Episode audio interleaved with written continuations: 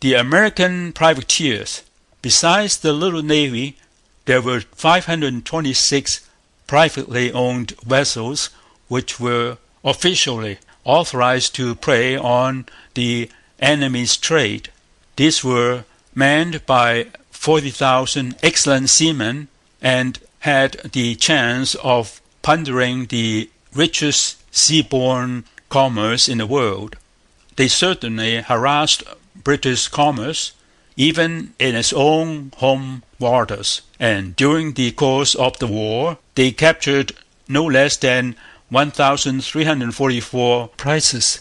But they did practically nothing towards reducing the British fighting force afloat; and even at their own work of commerce destroying they did less than one third as much as the Navy in proportion to their numbers. The American army. The army had competed with the Navy for the lowest place in Jefferson's inaugural of 1801. This is the only government where every man will meet in invasions of the public order as his own personal concern. A well disciplined militia is our best reliance for the first moments of war, till regulars may relieve them.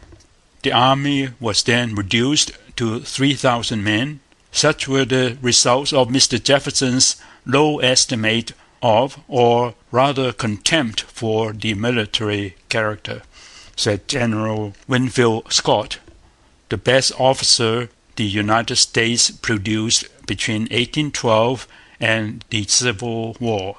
In 1808 an additional military force was authorized. In January 1812, after war had been virtually decided on, the establishment was raised to 35,000. But in June, when war had been declared, less than a quarter of this total could be called effectives, and more than half were still wanting to compete. The grand total of all American regulars, including those present with the colours on the outbreak of hostilities as well as those raised during the war, amounted to 56,000. Yet no general had 6,000 actually in the firing line of any one engagement. The United States Volunteers. 10,000 volunteers were raised from first to last. They differed from the regulars in being enlisted for shorter terms of service, and in being generally allowed to elect their own regimental officers. Theoretically, they were furnished in fixed quotas by the different states, according to population. They resembled the regulars in other respects, especially in being directly under federal, not state, authority. The Rangers, three thousand men with a real or supposed knowledge of backwoods life, served in the war.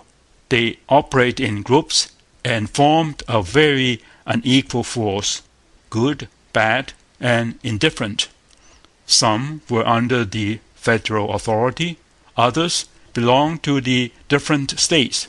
As a distinct class, they had no appreciable influence on the major results of the war. The militia. The vast bulk of the American forces, more than three quarters of the grand total by land and sea, was made up of the militia belonging to the different states of the Union. These militia men could not be moved outside of their respective states without state authority, and individual consent was also necessary to prolong a term of enlistment, even if the term should come to an end in the middle of a battle. Some enlisted for several months, others for no more than one. Very few had any military knowledge whatever, and most of the officers were no better trained than the men. The totals from all the different states amounted to 456,463. Not half of these ever got near the front, and not nearly half of those who get there ever came into action at all, except at New Orleans, where the conditions were quite abnormal.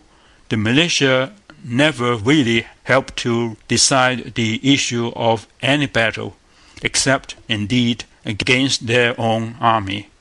The militia thereupon broke and fled, recurs with tiresome frequency in numberless dispatches. Yet the consequent charges of cowardice are nearly all unjust.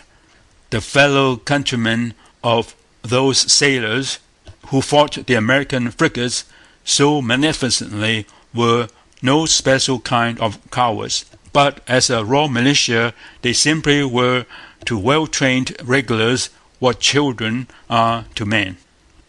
American non-combatant services.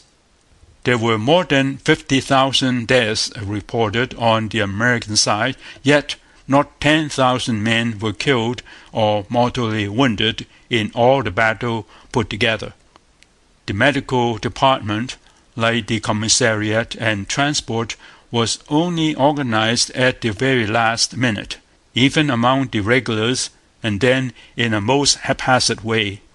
Among the militia, these indispensable branches of service were never really organized at all.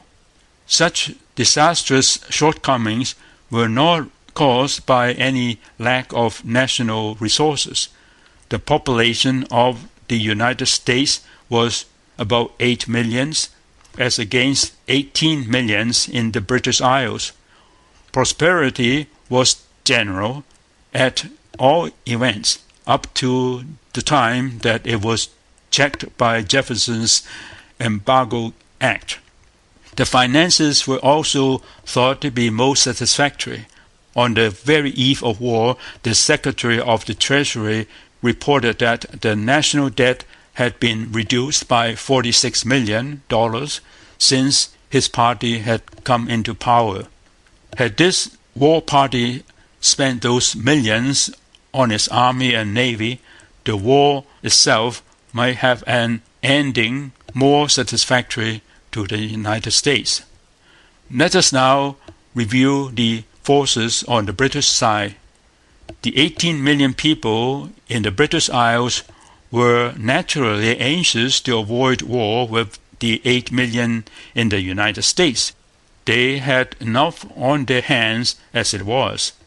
The British Navy was being kept at a greater strength than ever before, though it was none too strong for the vast amount of work it had to do.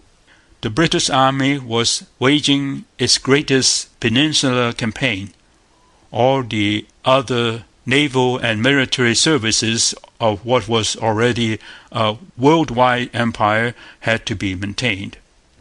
One of the most momentous crises in the world's history was fast approaching, for Napoleon arch enemy of England and mightiest of modern conquerors, was marching on Russia with 500,000 men. Nor was this all. There were troubles at home as well as dangers abroad. The king had gone mad the year before. The prime minister had recently been assassinated. The strain of nearly twenty years of war was telling severely on the nation. It was no time to take on a new enemy eight million strong, especially one who supplied so many staple products during peace and threatened both the sea flank of the mother country and the land flank of Canada during the war.